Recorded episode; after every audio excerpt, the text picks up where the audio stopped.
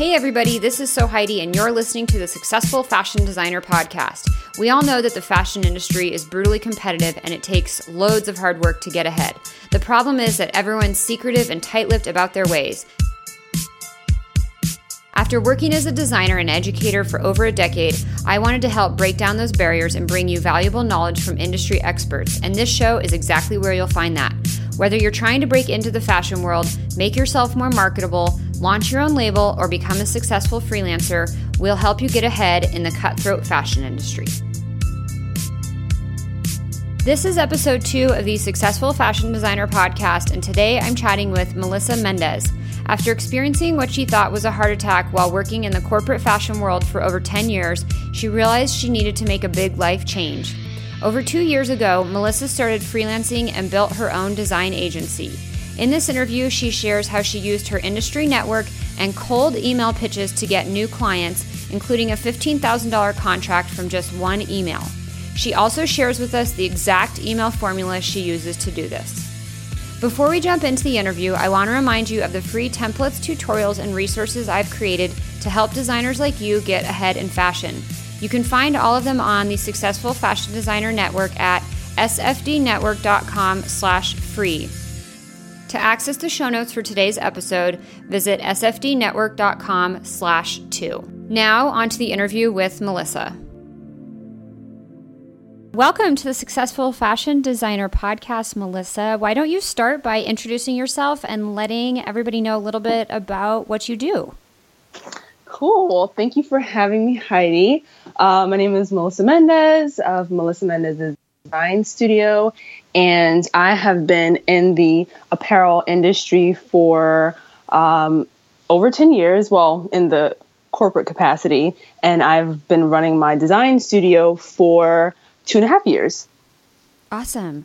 So I want to talk. Um, you transitioned from the corporate world to the freelance design studio world, working for yourself. Mm-hmm. Um, so I definitely want to dive into that. But before we get into that, let's talk a little bit more about the beginning of your career and how you even got started in the first place. So you went to FIT, is that correct? Yes, I and, did go to FIT. Yeah. And I also studied uh, fine arts at Parsons for uh, probably about two years. Okay, cool. And so from FIT, what was your transition like from school into the corporate world? How did all that go down? How did you land your first job? How did you kind of get your foot in the door somewhere and get started? Well, I'm a bit of a type A personality. Um, Semi embarrassed to admit that, but um, FIT was like my first choice in schools. Um, and when I got accepted, I was like, I was super excited. So I did four years um, as uh, I studied production management um, at FIT, and I think I landed my first job still in school. Oh, wow. um, so, yeah, so I graduated, and I think like the next week I was working. Um, so much for taking a year off and traveling. but uh, yeah, I just went directly into the corporate world. Um, and if anybody knows FIT, they have a, a, great alumni and, and faculty that really helps you to land your first job. Awesome. And so it was really through your network and your contacts through the educational infrastructure that got your foot in the door at your first opportunity. Absolutely. Okay, cool. And so, um, so you spent 10 years in the corporate world and mm-hmm. was that all within one company? Oh no, no, no, okay. no. so tell us a little companies. bit. Yeah, tell us a little bit about that journey and sort of how you went from from one thing to the next throughout those 10 years and what that was like. Right. Okay. So, um, you know, as I mentioned, I started off. Well, I studied in uh, I studied production management. So my first gig out of college was as um, an assistant production manager, and um, that lasted all of six months. it was a very fast paced, very high stress um, position, and um, very different from from a school setting. And um, from there, I felt like I wanted to be a little bit more creative, so I transitioned from being a production manager to a technical designer. And um, I spent probably close to eight years um, as a TD, a technical designer, uh, throughout the apparel industry uh, at various companies and dealing with various categories such as uh, children's apparel, women's apparel, uh, ready to wear, cut and sew, and even some evening wear as well. Um, yeah, so basically, the idea for me was to climb the corporate ladder and to definitely get um, as much experience as I could, um, you know, amongst the different categories and different businesses, companies that were out there. So you like in your mind you said I just want to get like a broad experience base within different sectors of I mean you focused on technical design but within different children's women's wear, you know, different um, product channels. And mm-hmm. how did you I mean cuz one of the things I I think can happen really easily is that designers can get very pigeonholed in what they do. And so you not only went from okay, I studied production management and that was my first job. And then within six months, I decided it wasn't the best fit for me. And mm-hmm. you transitioned into technical design. You then took that and you ran with it, working at mm-hmm. a, a variety of different brands. And like, how were you able to say, you know what, this is not my focus anymore. I want to pivot a little bit and how were you mm-hmm. able to secure some of those opportunities when maybe that wasn't exactly what your background was? You didn't have that on your resume, you didn't have that in your portfolio. How did you um, uh, grab some of those opportunities? Right. Well, uh, I would like to say it was a you know one key fits all, but it was good old fashioned hard work and determination, and just kind of rolling with the punches. Um, you know, when you're at any job or any in any career, you definitely um, you communicate with other people, you speak to your peers, you also speak to people who've been in the industry for a little bit longer than you have, and you get advice, you get feedback. And, um, you know, throughout the years, me having a lot of that, um, you know, I kind of determined that this is something that, um, you know, I can make tweaks here or there. Um, and as far as leaving production and going into tech design, um, I think it was really just following my heart and knowing that I wanted to do something a little bit more hands on, um, even though technical design is very um, involved with computers and, and now with the industry moving forward. I mean, everything is just digital from pattern making to grading, I mean, everything. But um, at the time, technical design, you know, you were dealing with materials a little bit more. And this was going back 10 years ago, well, a little bit more than 10 years. Um, when I first started, uh, you were dealing with patterns. I was at you know the the pattern makers table with with these 60 um, year old men and women who've been doing it for 40 years. You know, um, so it was really hands on. Um, and and at the time, I felt like that was where my heart was uh, drawing me drawing me to. Um, yeah, so I think I think that's how I got to that point um, in my career. And um, there, there was another point that was somewhat of a pivotal moment when I, um, I just kind of felt like my heart was calling me to do something bigger and grander, and and you know, j- just to kind of be more creative. Um, I think it was maybe year five, I want to say.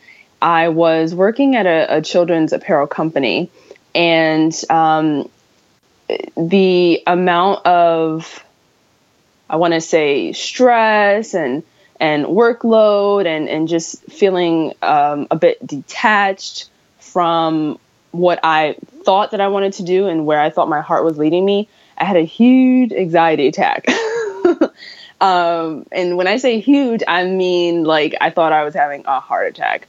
And, you know, I had to go to the hospital and have all these tests run um, like I couldn't breathe. It was just one of those, you know, experiences that really kind of like slaps you in the face and says like, wake up, you know, um, do you want to continue like this? Um, so from having that experience, you know, that anxiety attack, um, I started, you know, really examining myself, examining my heart, um, trying to find like a purpose and i know that's like super cliche but for me it was uh, a reality and something that i still live by um, another cliche i started doing yoga and and meditation and and i say that you know jokingly, but um, it really did save my life. And, you know, to this day, I still exercise those principles in, in my everyday life and, and with clients. Um, but I love fashion. I always have loved fashion. I always will. Um, I definitely invested a lot of my life in that industry. Um, but I think that at that point, I was awakened to the fact that I want to use my skills in a different capacity um, for something a little bit more self fulfilling. Which was starting your own design studio and not working in the corporate space, correct? Right. Right. And so, okay, so you had this like huge wake up call, like literally like a slap in the face of like, what is going on? I mean, I, you yeah. say I had like such a big anxiety attack, you thought you were having a heart attack. Like, that's pretty intense. And oh, yeah. so it really makes you reevaluate everything that's going on. And mm-hmm. so from there, like, what were the, the next steps you took to, say, I want to leave this role in the corporate world. It's not what's in my heart. It's not meant for me. And I want to start my mm-hmm. own design studio. I want to do something for myself. Like, like if I, if, if I, if you're talking to the listeners out here, um, mm-hmm. and they're maybe reson, this is resonating with them, you know, they're stuck in some job that is really not fulfilling them. They're like, this corporate grind is not for me. I want to start freelancing. I want to start my own design studio. I want to do something more independent. I'm I'm entrepreneurial type a little bit more. Like what are some right. of the action steps you took to help you transition from that to this completely different setup? Right. Um awesome. All right. So, okay, the the anxiety attack. Well, let, let me just say this is in no way a bash to the fashion industries. Um, but anybody who's like in the industries knows that it can be pretty intense. I mean, I work with companies that, um, you know, people have actually had heart attacks in the office. Uh, one lady like passed out in the middle of the hallway. I mean, wow. like, yeah, I mean, it, it wasn't just me experiencing this. It, it, was just, that's just sometimes the nature of the beast. Um, and I was young and, and didn't really know how to, you know, deal with certain things, certain pressures at the time. So I think that that definitely contributed to um, me having that uh, experience at the time.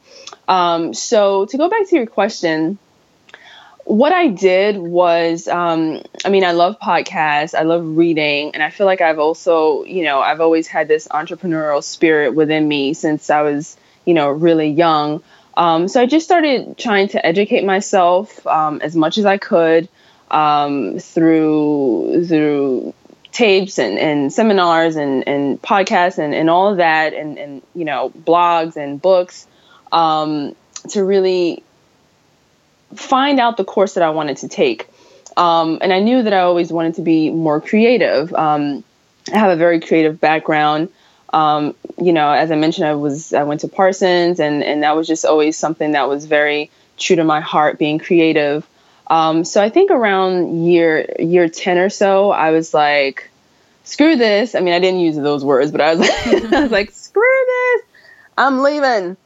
Um, and so I devised this like grandmaster plan to freelance and um, to take a course, a continuing ed course at FIT, which I had done throughout the years um, because I just love FIT. And so that's what I did. I put in my two weeks. Um, I was working for a huge company at the time, Macy's. You probably have heard of that. and um, so, so yeah, I put in my two weeks, and I started freelancing. I had built some, you know, connections throughout the years, and also they have some really uh, phenomenal freelance agencies that you could, you know, go through to kind of get your feet wet and and obviously get some income coming in um, I live in New York City, so it's very expensive to live. So I knew that if I was going to quit my job, I needed something to, you know, supplement that my income while I figured out what I wanted to do. Um, so I did that. I started freelancing, and um, like I said, I went to FIT, took a course, and um, I just felt like my fire was like reignited. I felt alive again, and um, a part of me, you know, having experienced some things that I, I experienced in the industry, I was like, well, do I want to stay? Do I want to just, you know, completely do something different? And, you know, sometimes the universe or God or whatever it is you want to call it has a way of really reminding you of who you are.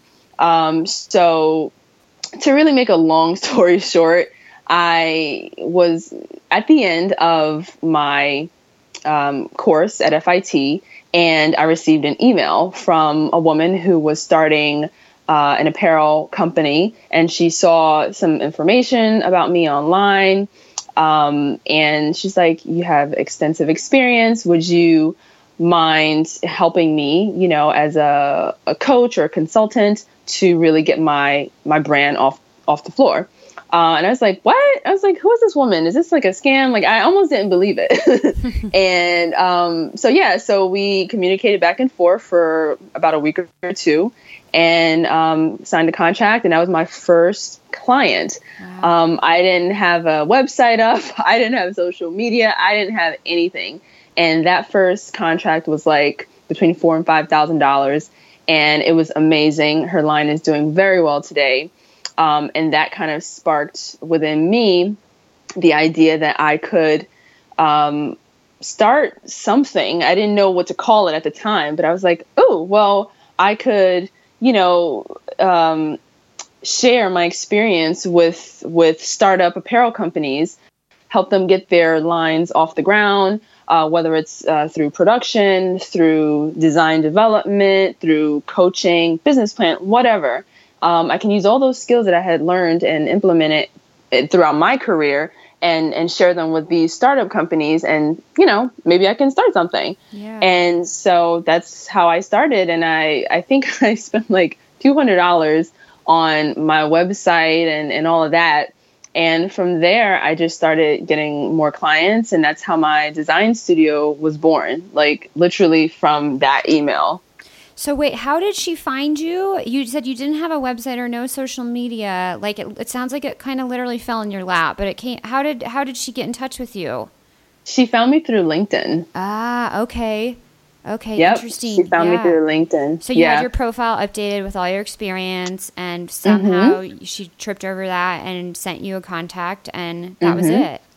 And that literally was it. Okay. Um, it, it was crazy, yeah. and yeah, and I was like, I, I want to say a step away from leaving the industry.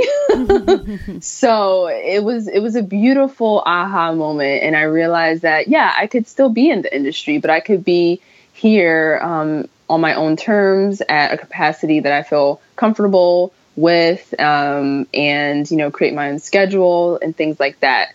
So that's what I've been doing for the past two and a half years. And I had a son, so that makes things even more amazing. Yeah, that you get like, to be home with him, him more. Yeah, exactly. Yeah. Okay, so so you got your first client through LinkedIn, and then that was this. I mean, that was like an amazing win right at the very beginning, mm-hmm. and then mm-hmm. from there, you still came and invested a little money. I'm going to put up a website, mm-hmm. and and from there, how'd you grow? How'd you get more clients? I mean, okay, you had your website set up, but then logistically, right. like what, you know, it's nowadays it's like, okay, I can spend $12 a month on Squarespace and throw up a website. Mm-hmm. Um, mm-hmm. But for people to find it, for people to inquire through that, mm-hmm. um, you know, it doesn't necessarily happen super organically.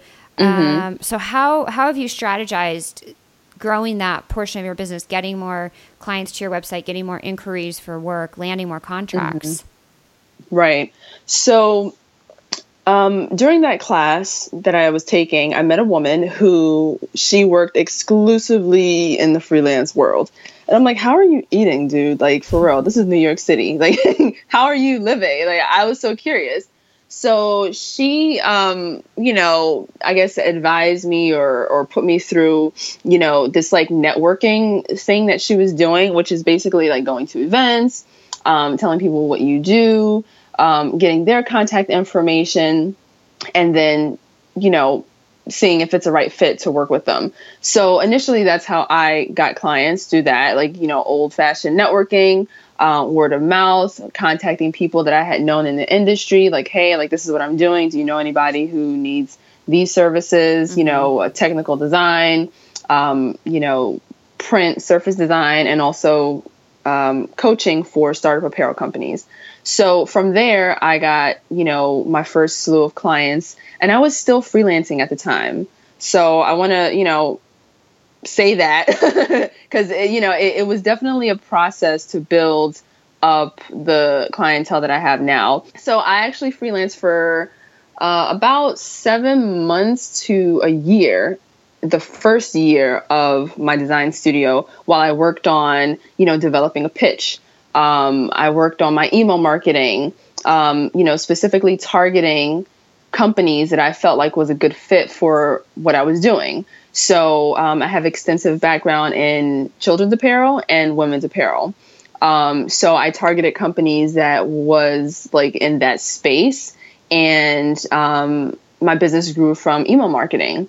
Um, and that's how I sustain it today. I have some referrals and also email marketing. Okay, cool. So I want to back up really quickly just to clarify because uh, depending on what industry people work in or depending on what uh, geographic location you're in, the term freelancing can mean very different things.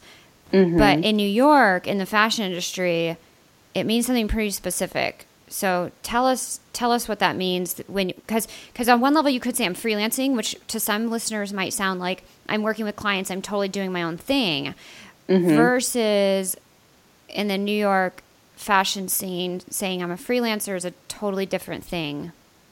Right. So when I say freelance in New York City, I'm referring to, you know, going into an office Monday through Friday most most of the time, uh, from nine to five or six or seven or ten, um, or midnight, and basically working as um, a support role for that business. So like if um, so if I were to freelance today as a technical designer, they would want me to come in at this time and that time and basically um, support the current technical designers who are full time there. Mm-hmm. So you're going into an office on a full time, um, like 40 hour a week type of a situation, more or less. Um, and you're not really how do I say, you're not really like, oh, well, I'm going in for a two hour meeting here or there. Like, that's not for me, that's like being a consultant, you know?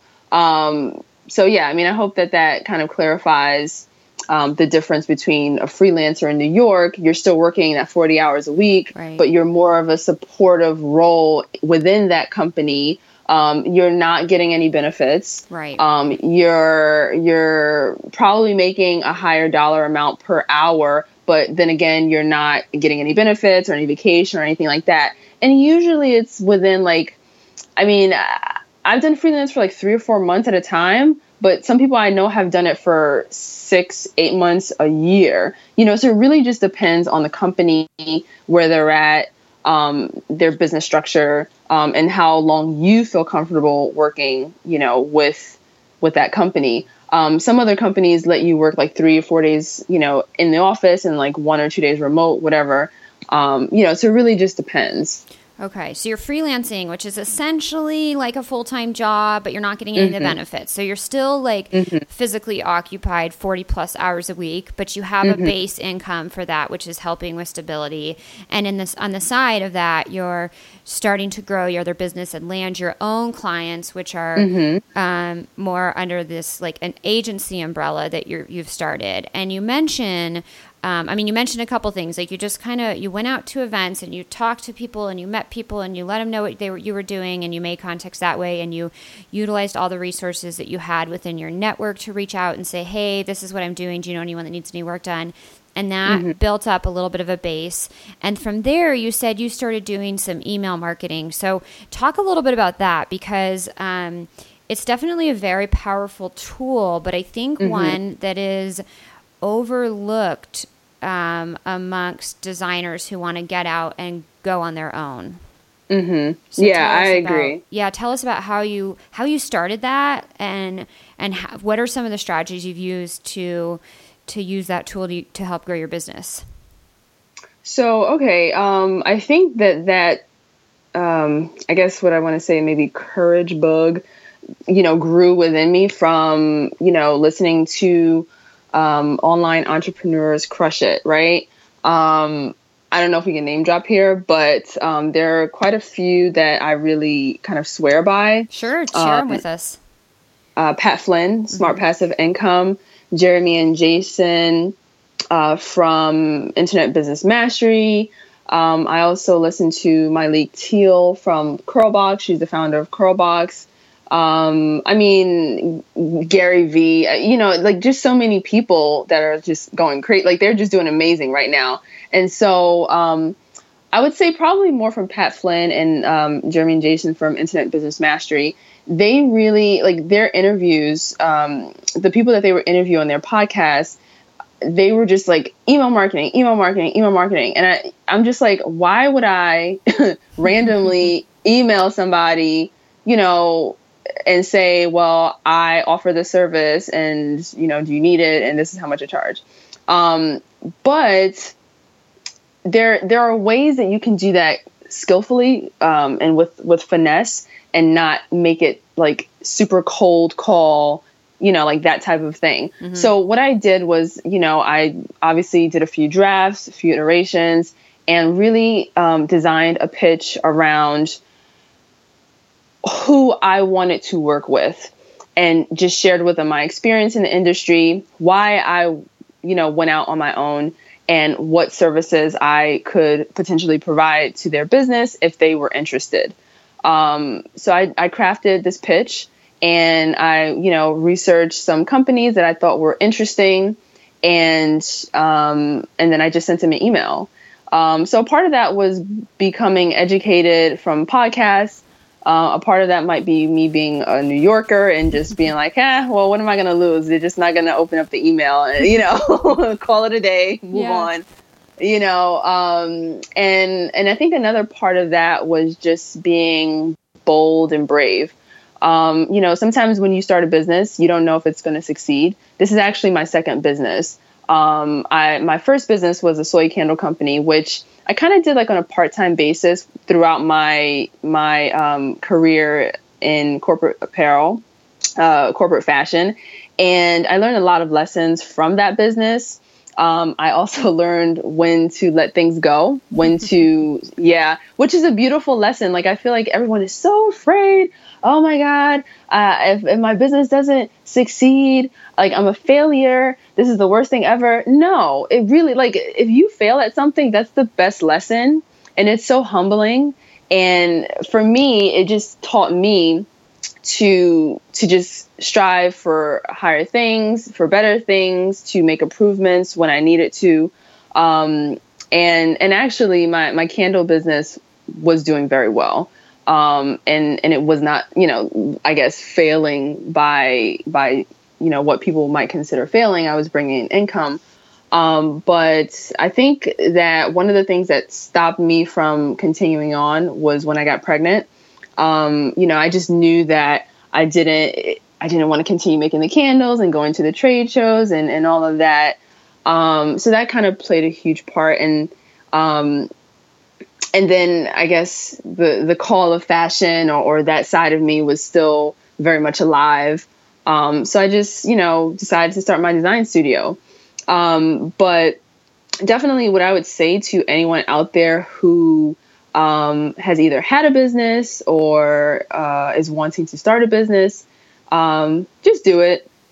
You know, just do it. Um, it might fail. I know this is like cliche. To, I mean, this is not you know cliche, but this is taboo to say. Um, you know, start something, but it might fail. But if you think about it, we all start things that have the potential to fail, whether it's a relationship, marriage, um, whether you're going to start a meal tonight you don't know if you're going to burn that meal but you're going to cook it right you know like just just go ahead and get it done and, and hope for the best.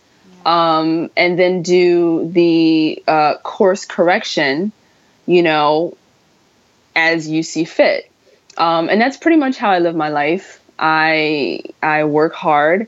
I do what i need to do. I become educated. I talk to people you know all that jazz. And and i make course course corrections when i need to. And i don't think twice about it because i'm human. I'm not perfect and um, nobody is but there are so many imperfect people out here crushing it so yes. why can't i That's great. I love your attitude. It's great. I actually have a quote um, on my com- like as a sticker on my computer. It says, "Doubt kills more dreams than failure ever will." Mm. And it, my yoga. Speaking of yoga, I also am a big yogi. but um, nice. My one of my yoga teachers said that in class, and it really resonated with me. And it's um, mm-hmm. you know, doubting that you could do something and not doing it is definitely going to kill the dream. But failing mm-hmm. is not going to kill it. It just means, like you said, you have to course correct. You have to figure out why didn't that work? How can I do it mm-hmm. better, different next time to figure out a way that works. Um, right. So, okay, so I love this because you went like outside of the fashion space, you went into more like business strategy space and you, you listed off a couple podcasts and I'll list those in the show notes um, so everybody can take a look at those that you went mm-hmm. to for um, strategy of how to do this. And you crafted this email pitch and then you started sending it out. Um, would you be willing to like share? And we don't have to share it right now on the show, unless you mm-hmm. can get, like unless you can kind of tout it off to me, and if you know it well enough to just say it. Um, mm-hmm. But if you could like either give us an example of that or or a little structure of like a how you fill that email pitch in that we could share in the show notes that would be a phenomenal resource for the listeners yeah sure um, because I think that's something that's really scary for people. Is it's mm-hmm. like, what am I? Am I just like emailing this company blindly? Like they don't have a job posting. Like what? How do I know if mm-hmm. they need mm-hmm. my work? And there's some strategies right. you can go about to figure out what they might need your support with and how to actually position yourself when you present yourself to them. Um, mm-hmm. And I'll actually go back to the email. You sent me an email asking to be on the show and it was crafted in such i mean i get a lot of emails asking for yeah. various things and yeah. I, I don't get i don't have the time or the capacity to reply to all of them and some of them are are outlined and presented in a much better way than others and yours was presented in a way you you write out showed you showed me what value you could offer my listeners and why mm-hmm. you had the authority to do this and what you brought to the mm-hmm. table and i could tell by reading that that like you've done your homework and you knew what to say that would grab my attention. And so I can only imagine the same you're doing the same thing with these clients, which is how you're landing some of these jobs. So I I just yeah. I, it's such a weird space for a lot of people. Um, so yeah. I'd love if you could share some of that. I don't know if you have if you could talk about it off the top of your head right now or if you want if we can just share it in the show notes. Um yeah, sure. I can definitely talk about it um off the top of my head.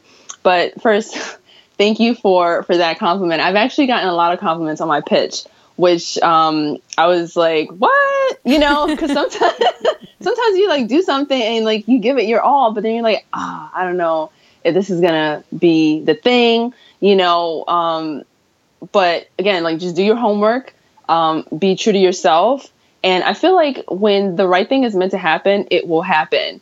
Um, and I have been known to email people once a month you know, until I hear back from them. Mm-hmm. whether it is no, I'm not interested, uh, whether it's uh, yes, you know, I want to work with you next week or next month or whatever.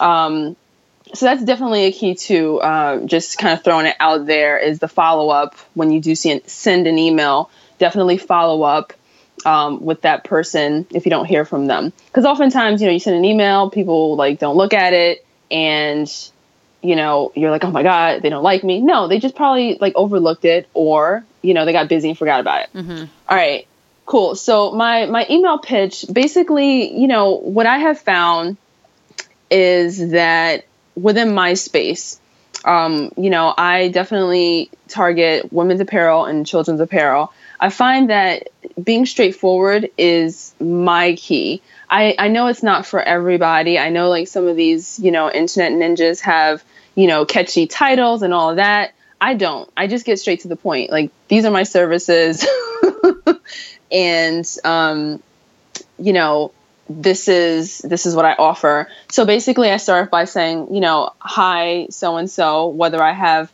the contact person, you you can easily find that online, or uh, the brand name, you can find that online as well. Um, I like to send intentional pitches, which means that I basically do a little bit of research on the company first and um, I, you know, know what their style is. Like, I know if they're trendy, um, if they're more classic, um, you know, what is their thing? Um, and I always include a compliment in the pitch. Um, I think flattery goes a long way. Obviously, you want to be genuine about your flattery. It's not, you know, being fake or being or, or lying or anything like that. Like, you know, I usually say, hey, like, I really love your, you know, 2017 collection, your floral print. I think it speaks to femininity, blah, blah, blah. Um, and then I say, you know, I've been following you, I've been looking at your work for two weeks, two months, a year, whatever it was that I did my, you know, research, whatever that duration of time was. Um, and then from there, I tell them a little bit about myself, my experience, and um, I include, you know, some some strengths within my, um, you know, I guess experience, uh, things that I do well, things that I've been doing for a while, technical design, prints, you know, production, uh, etc. Um, and then, you know, sometimes I include um, you know, articles that may have featured me in the past. Um, that always is good to include because it kind of validates who you are. Um, you know, as a professional, people want to know that you um, know what you're doing. And obviously, that could be put on your testimonial page. But if the person doesn't have time to really go to your website at the moment, you can just include a quick little link and they can say, oh, well, this person was featured on this blog or, or this, you know, write up, whatever. Um, and then, you know, I just kind of always close it with um, a call to action, which basically is inviting them to follow up or get back to me if they're interested. Um, so that's the general uh, format of my pitches. Um, I'll definitely give you, um, you know, like the more maybe like a template or something like that, or refer you back to my site where I'll put it um, so people can kind of like go on and, and check it out. Um, yeah, but that's pretty much it, and and it's it's definitely customizable. Um, I would recommend that you customize it to you know say 20 people that you really want to get in touch with. Um, and and when you do that, you definitely increase your odds of hearing back from that business. Um, again, follow up is key. Uh, never be too ashamed or embarrassed to do so like I said, I've done it, you know, once a month, you know what I mean?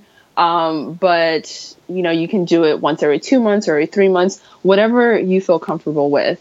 Um, and you'll definitely, definitely see at least one person respond back to you. And sometimes that's all you need. Like, yeah. I remember one year, uh, was it my first year or second year? I'm not sure, but one year, um, you know, I sent out all my pitches and I got a reply. And one client, I made like fifteen thousand dollars. Oh my god! And, and yeah, you know, so this stuff works, and you know, just just be confident in who you are. We all face like that imposter syndrome, like oh my god, like I may not be good enough or whatever. Um, but what I like to say is, you know, definitely rise to the occasion. If you don't know something, you know, seek advice. Like if you know someone else in the industry that might know that thing, call them up, send them an email. Like don't be too you know, prideful, whatever, to to ask questions, um, and you'll knock that project out of the park. I love that. A couple things that you said that are just awesome is, um, well, first of all, is the realization that you maybe only out of those 20 pitches you send out, you could land mm-hmm. one, and, and that's amazing. You don't need 15 of them. You don't need a really high conversion rate. Um, mm-hmm. You know, maybe you do get three out of 20 or five out of 20, but sometimes just that one is, is what you need right in that moment. And, and mm-hmm. that's phenomenal. Congratulations on that huge success with that big contract. Um, Thank you. Yeah. And then the other thing too, and this is something I've, I've um, talked with other people about is, I, and I think it, get easy, it gets easier the older we get. Um, I don't know how old you are. I'm in my mid 30s. And I know that the older I've gotten, the easier it is to be humble and ask questions and realize it's okay to not know everything. Mm-hmm. Um, I think that when you're younger and you first are starting out in the industry, you feel a lot of pressure to know everything. Mm-hmm. If you mm-hmm. ask a question, well, what if I'm going to look like I'm stupid or, um, right? You know, but that's not the case. It's such no, a crazy not. industry, and there's so many different mm-hmm. aspects that, yeah, if you don't know how to do it, be humble and it's okay. Go out and ask how to do it and figure it mm-hmm. out. Mm-hmm. Um, I definitely agree with that. Um, one thing that I would add, like I, probably two things. So for me, I like to surround myself with people who um, are like who are nice people. You know what I mean? so, you know, I think that that's definitely key to surround yourself with people who don't make you feel like an idiot. Mm-hmm. You know, because we all experience times that you know we don't know something. So that's like definitely a huge um, uh, factor in my life that I that I use on every scale, whether it's uh, in my personal life and also in my professional business life. Mm-hmm. Another thing, um, when it comes to asking questions, I think that sometimes it's not about you asking the question that makes like you know people feel or me or you feel uncomfortable but it's the way you ask it so when i ask a question um, i generally start off by saying like um, i'm trying to think of an, an example that will be clear um, all right so let's let's talk about like a hip curve right it's like super long thin skinny. So so you have a yardstick here and you have a hip curve, and you don't know which one is which. So what I would say if I if I'm going to and this is like totally elementary like fashion 101 but um, if I didn't know the difference I would go to someone who's senior to me right I would bring both of them with me and I would say Gee, I'm wondering which one is the hip curve. I know that it's long, it's thin, but I can't quite remember which one it is at the at the point at the time. So then they would point to either the hip curve or the yardstick. Most likely they'll point to the actual hip curve unless they're playing games with you, which is not too bad. But um, the point is, is that I would come prepared, right? I would have the actual hip curve in my hand and the yardstick I would express that I understand some portion of it, which is that a hip curve is actually long and thin, right? So you have the 2 mm-hmm. things right there in front of you. And then I would then ask the question, which one is it? So that's me coming into it with some type of knowledge um, of what I want to kind of get out of the situation. I'm not just like coming with a tape measure, like, oh, what what what does a hip curve look like, and and um, what do you use it for? Like, you know, I think how you position a question um, definitely tells that person who you're asking that you have some knowledge about it, that you are, um, you know, you, how do I put it? You're not just like all willy nilly about it. Um, if that makes any sense at all. It actually makes a tremendous amount of uh, sense. And what I kind of like, what I can relate it back to is I mean, I think you can relate it all the way to when you're working with your clients and doing the research first. So it's not, absolutely it's not just.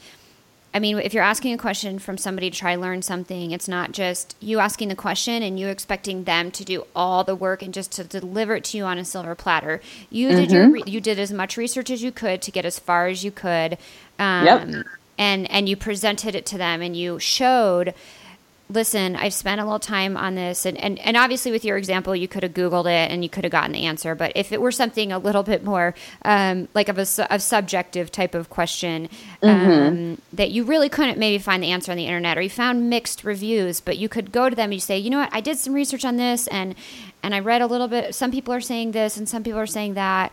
And I'm, I'm just curious, like in your experience, what what is the best route to go because then it, it shows right. that you put some effort in and that's right. important it's a two-way street um, when you're trying Super to learn important. and Super it's also important. a two-way street when you're working with your client like you're there to serve your client and you can't approach them blindly like you have to approach them like you said when you send out these pitches you research the brand and even if it's only for two weeks and they're a new brand to you, you you're, you're honest and humble about that. But you do enough research that you can talk to them in a tone and and talk about things that are relevant to them that make sense and it shows that you're not just sending this blind pitch out to everybody right right absolutely 100% um, i do know people who do send blind pitches out and um, that's a whole nother uh, approach yeah. Um, with a definitely a lower conversion rate. Mm-hmm. But I think that as a startup business or even a business that's been around for a little while, it's it's definitely important to um, try out both and see what works for you at one at what periods. Yeah. Um, I know that you know the apparel industry definitely has you know ebbs and flows. Uh, you know, especially with the uh, development calendar, production, like all of that. So if you're in it for a little bit, you can kind of gauge when certain companies might need certain services. Mm-hmm. So like if I'm pitching someone for my design studio for the, you know, my textiles and prints and things like that, I would pitch them at a different time of year versus when I would pitch them for uh, my technical design services mm-hmm. because, you know, design and development come way before actually creating that tech pack, mm-hmm. breaking down how to, you know, how to make a garment, what are the specs, you know, construction, all of that, and then uh, the production. So strategy, information, uh, you know, knowledge, definitely do your research. It goes far. And and going back to the the question, the um, going back to you know asking questions. I think when you approach someone in that way, you don't feel um, like you don't like you don't feel inadequate at that point. Like you feel like I did this, I did my research, and now I'm going to ask for a little bit more help, and that's okay. Yeah, it's. Um, I'll, I'll make one more comparison, then I want to move on. I have another question, um, but I I get a lot of emails in my inbox that ask me one sentence questions about how to do something that I have a tutorial on on my site. And if you Googled one keyword, or I'm sorry, if you searched one keyword using the right. search on my site, you would have found it in like 0.2 seconds. And those mm. emails drive me nuts because I'm like, you didn't even take the effort to, to right. do this little bit of work. Now, then I get other emails where people, ask a very well thorough thought out question or say hey i watched all three of your tutorials on a b and c mm-hmm. but i couldn't figure out how to do x y and z i searched i didn't see anything you know could you give me some tips on that or could you add that to your video list and those emails right. i love getting so right. and that doesn't take that much more work no um, it doesn't but it goes it really doesn't it goes so far in whatever you're doing when you're trying to approach someone cold meaning you don't mm-hmm. have a, a prior relationship you didn't get an introduction um, right. So I love that. So I want to go back to. Um, I mean, you had that one email you sent out, like, roughly twenty pitches. You got you closed one deal for fifteen thousand dollars, and mm-hmm. um, you don't have to talk specific numbers. But like, how do you price your projects? Do you charge by the hour? Do you charge by project? Does it depend? Because this is a question a lot of designers have. And right. I think most designers, um, most designers that I've talked to in this space, tend to undercharge. Right. Um, so, talk to us a little bit about your pricing structure and strategy and how that works for you. Okay, sure. Well, when I first started out, um, I definitely charged hourly because I didn't really know what to charge. Um, what I went off of, which was the standard, it was the standard New York City um, freelance rate per hour. Um, that was what I generally charged now I charge things. Um, well, depending, it really does depend on on the project. Um, I charge per project, so I get details from you know my client. Uh, what is it that they're asking for? Um, so, for instance, if they need help with 20 uh, silhouettes, I'm not going to charge them the same price as someone who needs 40 silhouettes. So, I need to get a project breakdown first before I quote them. Um, so, that's one way. Um, another way, um, I do still charge hourly, and I know some people are like, "Oh my god, why are you charging hourly?" but no, this is this is the thing. I've learned my lesson. If I if I charge hourly, which is a rare occasion, I have a base set of hours that I'm working. So if I'm I'm just going to throw a random number out here. Mm-hmm. Um, this is not what I charge, but let's say I charge you know seventy dollars per hour. Um, my minimum you know, in a in a hypothetical world would be 10 hours or 20 hours, you know, whatever. Mm-hmm. So they know going into this project that I'm not going to get paid for less than 10 hours or 20 hours, whatever the agreement is based off of what they want. Okay. Um, so that sets a base price for me. And even if I do work, like, let's just go off of, you know, the 10 hour thing. If I work seven hours, um, you're going to be charged for 10 hours. That's just the understanding that we have. Um, now that I'm a little bit more experienced, I mean, I do get I wouldn't say that one glove fits all, and and I don't want to give that give that impression at all because especially starting out, like you know, uh, you want to get gigs where you can, and and I do think it's important to get different types of, of clients and, and projects because you really start to develop an understanding of who you want to work with, how you like to work, you know, what what are you comfortable with charging? You know, and that could be based off of your location. If you live in New York, obviously you're going to charge more than if you live in um, maybe Florida or something like that, where the cost of living is not that um, is not as much as New York, and also most of the times clients are not going to be willing to pay New York prices. Mm-hmm. That's just the reality of the situation. Um, you know, so definitely get your experience. Um, you know, start off with the hourly uh, see if that works for you. I would recommend if you do hourly to um, have a base set of hours five hours, 10 hours, 20 hours, whatever it is you feel comfortable with based off of that project. Mm-hmm. And then once you kind of get into the flow of things, you develop an understanding of how long it takes you to do this, how long it takes you to do that. And then you can create packages around that. Um, you know, if you're going to be traveling on site to some meetings, you might want to throw in a few, you know, I mean, extra um, you might want to invoice for that. So it it really does depend um, on your situation. It's not a you know one glove fits all. I still do hourly, um, and I also do project based as well. Mm-hmm. That's great. So much great advice in there. I love the idea of um, sort of coming to a mutual agreement on the minimum number of hours for that project. Um, that way, as as a an entrepreneur, as a business owner, you have a base idea of what you can get out of that project at a minimum. Right. And it helps you right. plan a little bit.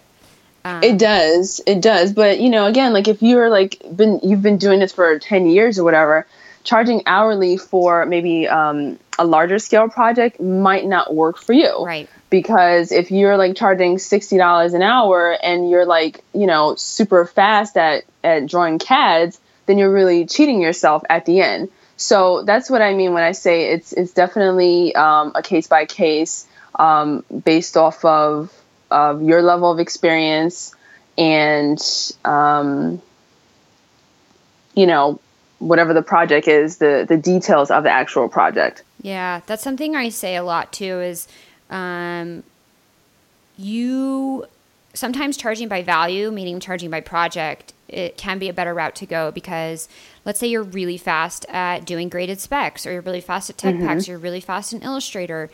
You can only charge so much per hour to do that work. But if you charge a mm-hmm. lump sum price for that project, the client doesn't need to know how many hours it took you because if you're really fast, mm-hmm. that's they're really paying for what they get. And the reason you're fast is because you've spent time and years and energy getting fast and getting good. Absolutely. And you're getting rewarded for that in the long run, which is Absolutely. where you can get cut short on the hourly rate. Um, so I totally right. I, I, agree with you, and, and I tend to go more project based as well because of those reasons. Um, mm-hmm. that is awesome. Um, so many actionable steps here, and I'm really excited to check out the um, email template that you're so generously willing to share with everybody. So that will definitely be in the show notes as well as links to the podcast um, and awesome. and your website and all that stuff.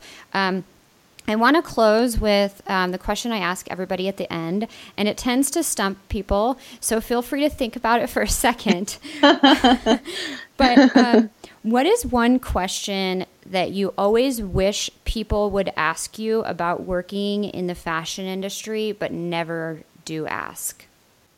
Awesome. Well, that's a great question. Um, so, one of my uh, more recent coaching clients. Um, so, you know, I I'm working with this startup apparel company, and uh, they are looking to develop their line. They have no fashion experience whatsoever, um, and and one of the one of the things that they always think, like you said, is that I am in stilettos every day, all day, uh, running around the city with my latte in my hand, um, you know, full face makeup, all the Chanel perfume. Um, and sometimes that happens, I will say, sometimes that happens. But 90% of the time, I am in my PJs at home with um, milk from my son, like all over myself. Um, and and it's very technical. It's it's very technical. I am on the computer a lot, whether it's creating um, you know technical packages, tech packs, uh, specs, um, you know, working um, on a computer system with grading, whether it's doing CADs. It it's very it's work. Let me just say it's work. Um, I go to fashion shows not a lot. um, a lot of people are like, "Oh, do you go to fashion shows like every season?" And uh, no, I don't. I go, but not every season, and not, um, you know, it, it, It's just a lot of work. Um, but if you if you love it, it'll be the right work for you. Um, and one thing I tell all of my my coaching clients is that you got to put the work in. Like nothing is going to fall from the sky, mm-hmm. and um, you will have your glamorous moments, and and that's fun. You know, just like sometimes you'll see on Instagram someone's like on the beach and you know with the the uh, margarita. That's fine, but is that their everyday life? No.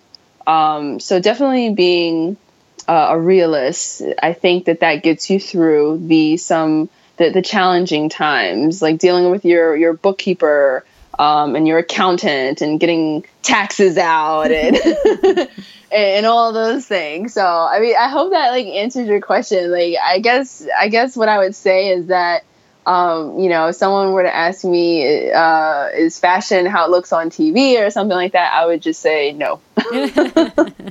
no. Yeah, yeah. I love I got yeah. such a great visual of you running around the city in your stilettos with your latte. yeah, it, it, happens, but not not frequently and yeah. my feet kill me after that. Yeah. Like, oh my god, why I do that? I love that. Yeah. okay, Melissa, this has been so great. Um, so tell everybody where can people find you? Awesome. Well, they can find me online at Melissa Mendez designstudio.com. Um, I also have a podcast that I started recently, uh, which is called womencraftingsuccess.com, um, where, you know, women um, entrepreneurs from all different uh, backgrounds can come and, and, gather around and, and um, just get information um, on a, in a way and in a language that women understand. That's great. I'll definitely put links to both of those in the show notes as well. Um, awesome.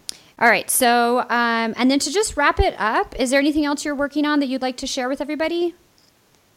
Yeah, awesome. Well, I am working on um, coaching startup apparel companies. Um, through my design studio, I've worked with a lot of uh, corporate clients, um, but in a, a, different setting, me being a consultant, and um, some startup companies. And what I really learned is that um, there are a lot of small brands out there that don't know where to start. They have no idea about the apparel industry, um, and they're really hungry for advice. So um, I have kind of expanded my brand to helping um, individuals who are looking to start uh, women's apparel, children's apparel, um, and just need knowledge about it. And so you could just head to my website and, and check that out. Um, perhaps we can schedule a quick 15 minute chat and see if we're a right fit for each other or just kind of hang out. Yeah, awesome. I love that. I love that. Um, and it's such a great space you're filling and working with these brands. There's so many